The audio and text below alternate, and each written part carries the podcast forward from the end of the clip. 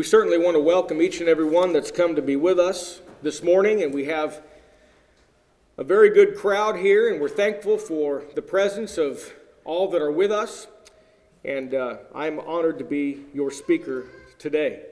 I want to invite your attention to the book of Matthew, the thirteenth chapter, and we want to begin reading there in verse number twenty-four. We'll read this short passage, and then we'll read one more to suffice for our introduction this morning. Matthew, the thirteenth chapter, beginning there in verse twenty-four. And another parable put he forth unto them, saying, The kingdom of heaven is likened unto a man which sowed good seed in his field. But while men slept, his enemy came and sowed tares among the wheat, and went his way. And when the blade was sprung up and brought forth fruit, then appeared the tares also. So the servants of the householder came and said unto him, Sir, didst not thou sow good seed in thy field? From whence then hath it tares? He said unto them, An enemy hath done this. The servants said unto him, Wilt thou then that we go and gather them up? But he said, Nay, lest while ye gather up the tares, ye root up also the wheat with them. Let them both grow together until the harvest, and in the time of harvest I will say to the reapers, Gather ye together first the tares, and bind them in bundles to burn them, but gather the wheat into my barn. Go now to beginning in verse thirty-seven of the same chapter. He answered and said, this is the explanation of this parable. He answered and said unto them, He that soweth the good seed is the Son of Man. The field is the world, the good seed are the children of the kingdom, but the tares are the children of the wicked one. The enemy that sowed them is the devil, the harvest is the end of the world, and the reapers are the angels. As therefore the tares are gathered and burned in the fire, so shall it be in the end of this world. The Son of Man shall send forth his angels, and they shall gather out of his kingdom all things that offend, and them which do iniquity, and shall cast them into the furnace of fire. There shall be wailing and gnashing of teeth. Then shall the righteous shine forth as the sun in the kingdom of their Father. Who hath ears to hear, let him hear. Correctly read reads those verses that we wanted to read for our study, as we will examine in great detail in just a few moments the parable of the wheat and the tares. Once again this morning, we have the wonderful privilege of sitting, as it were, at the feet of the master teacher. I have long felt that if a person wants to learn how to preach the gospel, one of the very best things that he could ever do is sit at the feet of the greatest teacher that ever lived, and that being none other than the Lord Jesus Christ. What a wonderful privilege indeed it is to listen to what Jesus taught so long ago. So many times our Lord used various word pictures or parables to try to reach into the hearts of his people and make them see the many-sided duties and glories of his great kingdom. As someone once well said, the Lord made it all come down to the reach of humble doors. You see, it's not something that was for the elite at that time, and it's not something that's for the elite in our day and age either. It is not for the select few here and there, but it is something for the common masses. I love to see how Jesus preached on so many occasions, because as a wonderful example that he is, as he stands before us in preaching God's word, Jesus just said it like it is. What a wonderful example it is for those of us who try to stand and proclaim the truths that are found in God's word in a public forum. What greater example can we look to other than Jesus Christ, and we can just say it like it is? Well, as we begin this morning, we find that our Lord proceeds as he had on so many occasions by simply saying this in essence, I have something that I want to talk to you about. Well, on this occasion, he tells them about a Galilean farmer. And this Galilean farmer, he goes out and he secures the land. You know, going back earlier on in the thirteenth chapter of the book of Matthew, we find that there's some similarities in the parable of the sower, and here in the parable of the wheat and the tares. We're going to find how those similarities all work together, and that there is no contradiction of terms in any way, shape, or form. But going back to the parable of the sower, Jesus already told them how imperative it is to clear the field and prepare the field for the seed. So when he gets to this parable, he doesn't talk about that anymore. What he does is he declares to them that a farmer goes out and he has prepared the land. I think it's important for us to understand that whatever stones or rocks or thorns or trash or weeds or whatever was in that field prior to the time that this Galilean farmer goes out and starts working diligently and plowing it and ridding it of all those things, we can assume from the language that Jesus has declared that everything this man did was right. Everything that this man did was just right for the seed to be planted in that soil. He made no mistakes. If there was a stone, he removed it. If there was a weed, he tore it out. If there was a time when the ground was hard and packed down like hardpan, he worked it and he tilled it. He prepared the field, regardless of how long it took him to do so, for the seed that was going to be planted in that field. You know, in understanding this, this fellow planned right, he purposed right, and he worked right. Everything is now prepared, and one day he goes out and he commits the seed to the ground. You know, one man said one time, if there's ever a time when one must feel close to God, or at least in business with God, it is bound to be when he lays the seed inside the furrow and covers it with soil, realizing there's nothing further that he can do. Man has done his part, and man can do nothing further. Now it's up to God and nature that God had set into practice or set into motion. Now it is God's turn.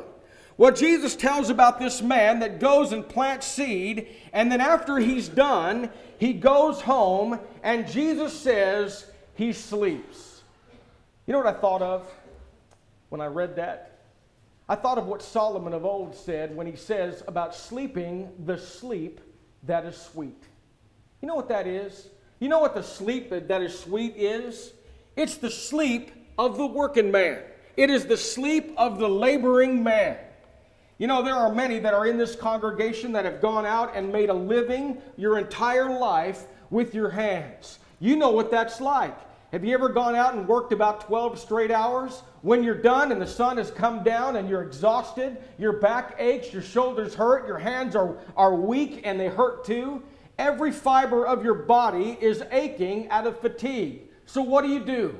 Well, it's not a bad thing because you have in the back of your mind the great feeling that a job well done has just occurred. So what do you do? Regardless of how tired you are, you go into, as it were, your bedroom, you pass out in your bed, and you sleep the sleep that is sweet. Anybody that's ever worked with their hands knows just exactly what I'm talking about. What a beautiful picture. Jesus says a man plants, he sows, he goes home, and he sleeps. Oh, that is beautiful because a job is well done. But you know, Jesus pictures that not all is beautiful. Because when this man went home and slept, there was someone who did not sleep. Our Lord says that night, while men slept, while this man slept, something happened that was not good. That night, someone under the cover of darkness goes out into this man's field and takes some noxious seeds, weed seeds or tares, and he went out there and just simply broadcasted those things throughout all that prepared field. You know, I always thought that when Jesus was picturing this, it was talking about really just a spiritual application, which is what he's talking about. But I thought, who in the world would ever go into somebody's field for no reason and cast noxious seed down uh, among the, the good seed? But I understand historically that this was, there were cases when people would do that. An enemy would do that. Oh, Jesus always called on the memory of his hearers, and he always called on the memory of them so that they would understand that what he said was true. This actually happened in certain cases, in certain places. Jesus says that while this man slept, somebody didn't sleep. Somebody went into his field. Now that's important to know. He didn't go into his own field. He went into his field. This man that is at home sleeping after he's done everything that was necessary for him to do for his wheat crop. He went in there and planted seeds that were weeds. Well, you know, as the parable of the sower, the Lord does not leave the interpretation to us. Some of the things that Jesus taught were so common and easy to understand, it didn't require any further explanation on his part.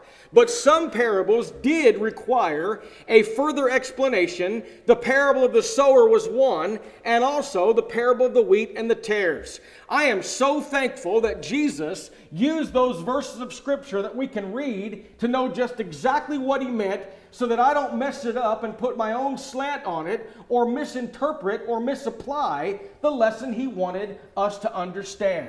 So, as we said before, the Lord just said it like it is. Here is his explanation. First of all, he says that there is a sower. That sower, as defined in this uh, passage of Scripture, Jesus said, is the Son of Man, or none other than the Lord Jesus Christ. He said the seed are the children of the righteous one. Well, now, wait a minute. How many times have we referred to the seed in the parable of the sower as the Word of God? Well, how can that be? Is there a contradiction of terms here? What did Jesus mean in the parable of the sower when he said the seed is the Word of God? And then now he says that the seed are the children of the righteous one. Those that have had the seed planted become the seed of, or the children of the righteous one. What we have to understand is simply there's one is an extension of the other. In other words, we have the outgrowth of the seed in the lives of men. Also, people ought not to think of you and I as Christians separate and apart from the Word of God, because the Bible says that the Word is living and the Word is growing in us. In James chapter one and verse eighteen, James says, "Of his own will begat he us with the word of truth." In First Peter chapter one and verses twenty-two and twenty-three, it says, "Seeing you have purified your souls in obeying the truth, see that you love one another with a pure heart fervently, being born again not of corruptible seed, but of incorruptible by the word of God, which liveth and abideth forever." There's no contradiction of terms here. It's quite simple. The children of the righteous one is a product of the good seed. Secondly, though, Jesus, or thirdly, Jesus says there is the field. You know, there's been much contemplation and religious debate over what the field is. But you know, we need to understand that we don't want to let a commentator explain away the plain, clear teaching that Jesus gave. What does Jesus say the field is? He said the field is the world. We need to get that, because if we misunderstand that, then we will misunderstand or misapply the context of his teaching in the entire parable. He says, remembering, he says it like it is, the field is the world. Many religious divisions have ensued over its meaning of these five words. Some say the field is the church, and therefore Jesus was saying this: the field is the church, so there's going to be good seeds and there's going to be bad seeds. Let them dwell together for a time in this life, do absolutely nothing about it, accept them all, even the bad seeds, and do nothing whatsoever. And when time comes, or the day of the harvest, at the end of time, then the Lord, by his reapers, being the angels, will take care of this business at a later date. That's not what Jesus said. Jesus said, the field is the world. It's the world. Remember when Jesus said in Matthew chapter twenty-eight, in verses eighteen and nineteen, he said, "All power is given unto me in heaven and in earth." He said, "Go ye therefore and teach all nations." Then in Mark sixteen, fifteen and sixteen, he says, "Go into all the world and preach the gospel to every creature. He that believeth and is baptized shall be saved, but he that believeth not shall be damned." One more verse of scripture that we find after Jesus was crucified, after he rose from the dead and was in the process of spending forty days with his disciples, said in Luke twenty-four and verses forty-six and forty-seven, he said, "Thus it behooved Christ to suffer and to rise from the dead the third day, and that repentance and remission of sins should be preached in his name among all nations." What is he saying? He is saying the field is the world. One more thing though, what about in the parable of the sower when we find that the field is the heart of man? If he said the field is the heart of man in the parable of the sower, now he's talking about the field being the world. Once again, no contradiction. This is what he's saying. You go preach the gospel. You take this gospel and you take it to the lost. I want you to preach it to every creature. I want you to go out into the world and do so. He says this in the parable of the sower. The seed is the word of God. We find that the seed is going to be planted in the hearts of men. He says that's what you're going to sow. That's what you're going to do. Where's the hearts? They're in the world. An extension of the other, and certainly no contradiction. You know, there's something else that I'm so glad that Jesus describes. And I think today, if you leave here, I want you to understand when you leave here that there's something that goes on in the world. I want you to understand that you that are living the Christian life, and when you try diligently to serve God in your life, when you try to do the work of the church and you try to do what is right, I'm going to tell you something. There is such a being out there that Jesus says is the enemy. There is. There's an enemy. And I think what you and I need to understand is we need to understand who he is, and we need to know when some of these things happen around us as we try to work and strive for the cause of Christ, we need to understand it is the enemy. It's the devil. Jesus said there is such a being like that. Well, Jesus pictures it like this. He says this man, this farmer's servants, they go out into the field. Now notice, nobody knows anything about these bad seeds until the crops come out of the ground. When the crops come out of the ground, now all of a sudden, here are the servants of this farmer. And the servants come to their master, their boss, and they say this. They say, "Didn't you sow good seed?" You know, when Jesus said good seed, oh, he sent a mouth, he said a mouthful. You know why? Because if he said there's good seed, there must also be bad seed. More on that in just a moment. Here come these servants, and they come in and they say, "Didn't you sow good seed in your field? If you sowed good seed, why is it that there's tares in it? Wherefore art thou tares?" You know what Jesus said? Jesus said, "An enemy hath done this." An enemy did it. Notice, Jesus is saying that there is good seed and there is also bad seed, and the two don't go together.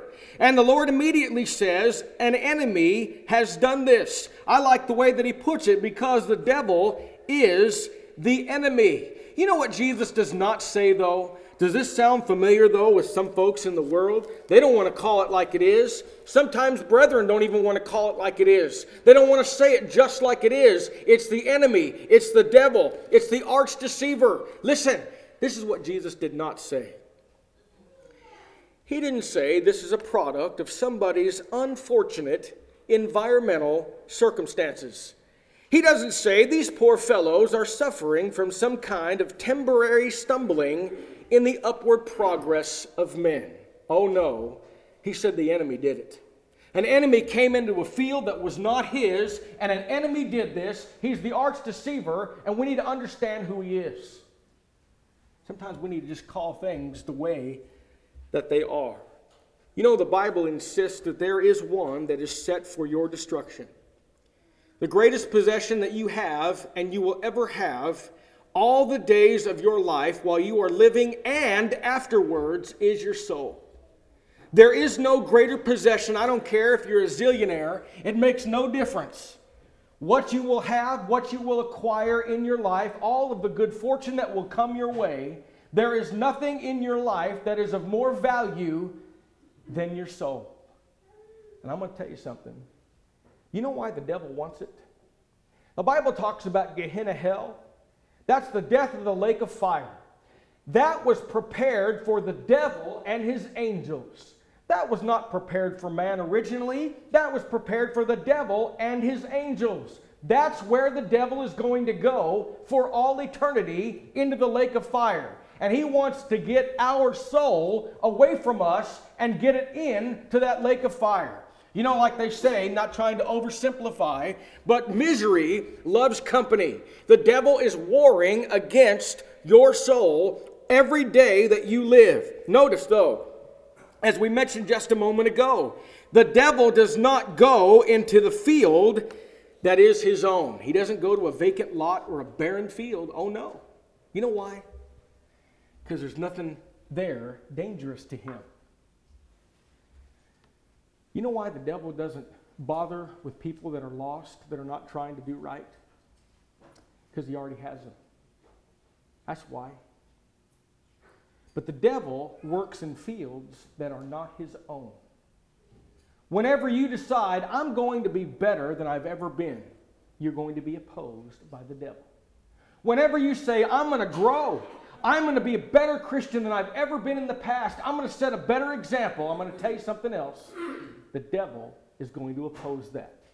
He works in fields that are not his. The devil came to work when God's people went to work. The devil is a mastermind that is schooled in the art of human nature, and his game is opposition by imitation. Opposition by imitation. Just look in the religious world. Opposition by imitation. But there's something else too. You know why we stand against things that are wrong, that sometimes people say, well, it's just a little thing. It's just a little diversion. You see, these seeds appeared to be okay at the very beginning. But when they came up, they were weed seeds. They were weed. And these were things that were wrong for this farmer to have in his field. Sometimes things look like they're just okay at the beginning, but then we find out later on, much later on, what they really are. The devil sows in something that appears to be good on the surface. But it's not until these things begin to move toward fruition that they even become aware that there's a problem. And the Lord is simply saying, when we get busy, so does the devil. Let me just say it this way, too. I think this is very important. Let me encourage this congregation in this way. I'm going to tell you something. The congregation here is trying to work together. It's trying to grow together in unity. I'm going to tell you something. The devil doesn't like that. And the devil is going to try to be divisive in the hearts of man. Secondly, when souls are saved and they come to the glorious gospel of peace, when they obey that gospel and they're baptized for the remission of sins, those people become seeds in the field that Jesus is talking about. The devil wants them back. The devil is going to try to create things that would be temptations for them to lay down their sword, as it were, and stop laboring for the cause of Christ. You know, I've said this so many times, and you all know this, but sometimes the most difficult time in a Christian's life is right after they obey the gospel. You know why? Because he just lost one, and he wants them back. Let me just say this. Don't get discouraged when the work progresses in a favorable fashion or in a positive way, and then we see discouragement. Don't be discouraged. Know what it is. It's the devil. And Jesus said he's going to continue to labor in fields that are not his own. One man said it like this. This is great.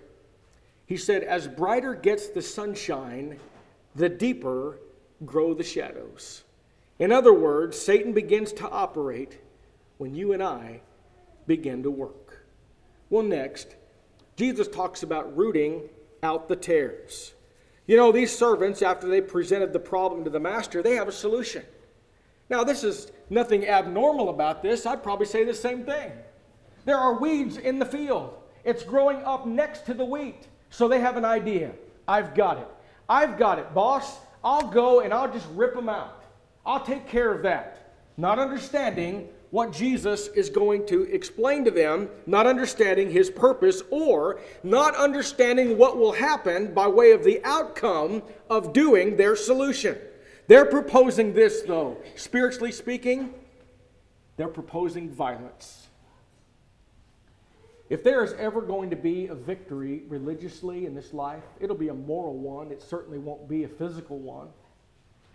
You know, I know that people have quote-unquote religious wars in the land, in the world. I understand that. There have been religious uh, wars and so on where people have lost their lives. That is not the battle that the Christian is fighting. We are fighting a spiritual battle. We are not fighting a physical one. They said, though, what we can do is we'll just go in the field, no problem, and we'll grab the we'll grab those weeds and we'll just rip them out. But the Lord says, no. Do you remember in the ninth chapter of the book of Luke when James and John wanted to command fire to come down from heaven to consume those Samaritans? But do you remember that Jesus rebuked them and said, "Ye know not manner of spirit ye are of." He said, "The Son of Man is not come to destroy men's lives, but to save them." Christians don't participate in activity that's physically fighting another. There is no way that we can do two things at the same time like that. You can't go kill somebody and save them. Jesus said, "You go into all the world. You make disciples of every nation. You go out and teach them all things whatsoever I have commanded you to do." That is what your charge is. That is what your mission is. That is what I'm requiring you to do. How can you do that and then physically fight against them? You can't do evil to someone and save them at the same time. That's what Jesus was picturing. But I'm going to tell you something, though. We can stand and use this book right here, and we can preach just as hard as we possibly can against those things that are not right. We can teach people and teach God's people against the things that are wrong in the world. We can surely do that. But notice, there's going to come a time when the Lord is going to take care of this. Jesus said, though, "Let them grow together until the harvest." The Lord is simply saying, we will not use force. We're going to do it my way. But you know, there's another reason why we don't root out the tares in this life. And I know that from a farming standpoint, biologically speaking, this is completely impossible. But spiritually speaking, it is very possible. And that is another reason why we don't root up the tares is because the tares can become wheat. The tares can change. Now, I know that when Jesus pictured this Galilean farmer's land, I know he was not saying that in actuality these tares can turn themselves into wheat simply because of their association. And I think that's what Jesus is picturing here. Today in the world, a tare does not become wheat just because it is alongside a Christian. A one that is a child of the devil does not become a child of light simply because he is existing next to somebody that is righteous. And I think that's what the point is here. The way that they change is by way of a new birth or a rebirth, and we know that happens at baptism. So a tare can become wheat. Let me illustrate it this way rather briefly. What if you and I were living in New Testament times? Remember in Acts when the church was established? And we're going on and we're trying to do just exactly what the Lord has told us to do. And we're preaching the gospel to every creature like the Lord said. You know, there was somebody that was an opposer of the gospel. His entire existence was to oppose the gospel at that time. We know who he is. What if we would have said, let's get Saul? Let's get him out of here. Let's root up the tares. He's in opposition of the gospel. Let's go take care of it. Look what happened. The church would not have the great apostle Paul, the one who from divine inspiration wrote over two-thirds of the New Testament. We wouldn't have perhaps one of the greatest preachers that ever lived being Paul himself. We wouldn't have that today if we would have it to be our way. Jesus said, let them grow together until the harvest, but during that time, the tares can become wheat. But also, Jesus says to stay out of my field in that way, because he said, lest while ye gather up the tares, ye root up also the wheat. So don't tear the tares out, because in doing so you can destroy the wheat. But notice when he says, let both grow together until the harvest. I think it's important that we understand the Lord is saying that evil and good will exist together. But listen, he is not saying, as I mentioned earlier on in our study, he is not saying that evil and good are to uh, uh, exist together in the Lord's church. He says that evil and good are going to exist together in the world. That's what he says there. You know, I've heard people say, well, that's why we can't ever participate in any kind of church discipline. See, when we misunderstand what the field is, we can get the whole thing backwards. That's not what he said, though. And make no mistake, I know sometimes it seems as though that you and I are living in a world where we seem like we're all alone. Sometimes we may feel as though that we are living in a time that is just filled with evil and filled with wicked things and people that have turned their back on the good name of Jesus Christ. I know that. But Jesus said so long ago, evil and good will exist together. In other words, things are going to get better and better. At the same time, they'll get worse and worse. We're going to have to get stronger, you and I. We're going to have to get better.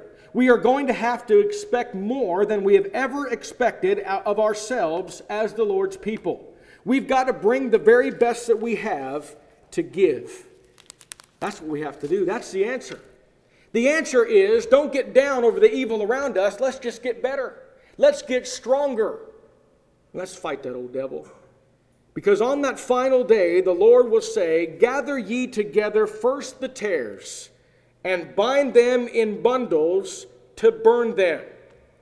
You know, sometimes people say, don't, don't talk about hell. You know that, in, I, I guess that a large percentage of the seminaries in the religious world today are, are teaching now that there is no hell. Something like seventy or eighty percent are teaching from their curriculum that there is no hell. Hell is real. Because that's what Jesus said. The reapers, bind them, cast them into the furnace. They'll be wailing and gnashing of teeth. Think about that. Hell is a real place. Evil will not prevail. One old-time preacher described this scene like this many years ago. Listen. Descending down into caves of hopeless depth, I saw most miserable beings walk, burning continually, yet unconsumed, forever wasting, yet enduring still. Some wandered lone in the desert flame, and some encounter fiercely met with curses loud and blasphemies that made the cheek of darkness pale. And to their everlasting anguish still, the thunders from above respondingly spoke these words, which through the caverns of perdition, forlornly echoing, fell on every ear. You knew your duty, but you did it not. But finally, you know, as they say, there's light at the end of the tunnel. Some of the most beautiful words ever uttered are uttered by Jesus next. He said, then shall the righteous shine forth. I love that. You know what that tells me? That tells me that Christians that have been oppressed, I'm talking about people that have been put down and criticized. I'm talking about people that have suffered and been martyred for their faith. I'm talking about every Christian that has ever tried to do that which is right and had the world oppose them in every way. You know what's so beautiful about that? We win. When it's all said and done, we win. We are going to triumph over all of that evil. Then shall the righteous shine forth. The light so uh, long struggling finally, eventually will come to fullness. This is God's people. One of the greatest blessings of all as living the Christian life is to know that we have a choice. We don't have to go to that place of eternal torment. We can go to heaven. And we can shine forth when the Lord makes up his jewels, as Malachi said, shall shine forth. We can go to a place and sing the song of Moses and the Lamb by and by and dwell with Jesus evermore. Don't be discouraged in your Christian life. Don't quit your service and give up because of the evil in the world. You rise up against it. You make it to the end, and we are promised by Jesus, the righteous shall shine forth. We thank you for listening to our podcast put on by the Church of Christ at twenty-two fifteen Plans Road in Bakersfield. If you would like any additional information, or you would like to receive a free Bible correspondence course by mail, please email us at info at church of christ bakersfield dot com. Our service times are Sundays at ten thirty a.m. and five p.m. and Wednesdays at seven thirty p.m. Please make plans to join us. We would love for you to be our honored guest.